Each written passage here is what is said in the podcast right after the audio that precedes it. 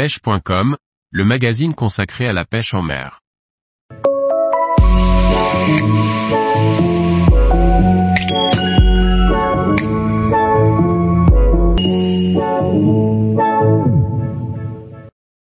La carangue à grosse tête ou carangue GT, la reine des récifs.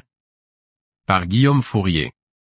La carangue à grosse tête, appelée aussi carangue GT ou ignobilis, est un carnassier puissant qui chasse autour des récifs coralliens. Caran ignobilis, Forscal, 1775. La carangue à grosse tête est pourvue d'un corps massif argenté, élevé et compressé latéralement. Avec sa grosse tête et sa large gueule, elle est taillée pour la chasse. Ses yeux sont gros et sombres. Sa nageoire caudale est fourchue. Les carangues ignobilis adultes sont solitaires et habitent les récifs de lagunes et hauturiers.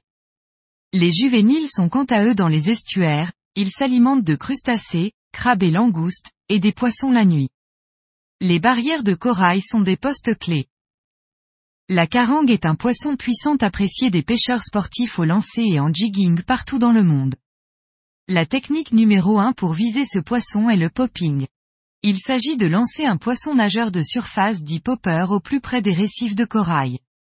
Les carangues longent les récifs par petits bancs à l'affût de petits poissons. Ce popper faisant un maximum d'éclaboussures et de bruit en surface dérange notre carnassier territorial qui sanctionne le petit poisson inconscient. S'ensuit un combat mythique avec ce monstre de puissance.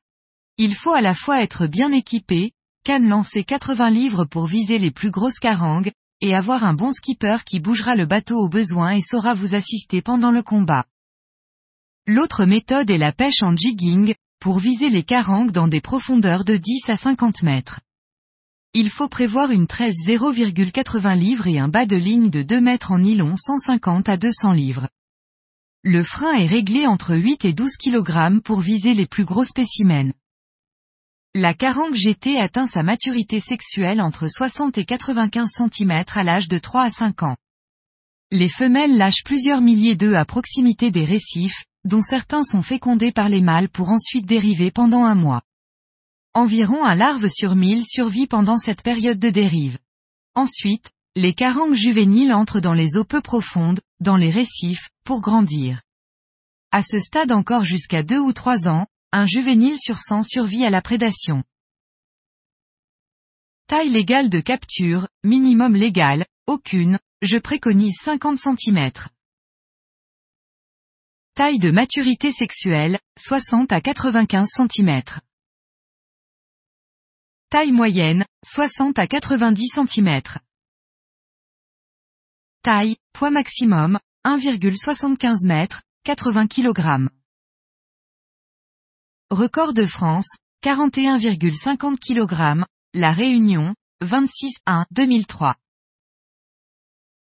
Record du monde, 72,8 kg 1,68 m, Kagoshima, Japon, 6-6 2006. Les grands individus peuvent être porteurs de la ciguatera, dite maladie de la gratte, notamment lorsque les carangues sont prises à proximité des récifs coralliens. Cette intoxication alimentaire est liée à l'ingestion de poissons pêchés aux abords des récifs tropicaux ou subtropicaux. Mais attention, les migrations des carangues peuvent être longues et les poissons porteurs de la toxine sont parfois capturés loin des récifs.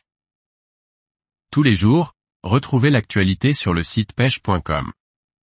Et n'oubliez pas de laisser 5 étoiles sur votre plateforme de podcast.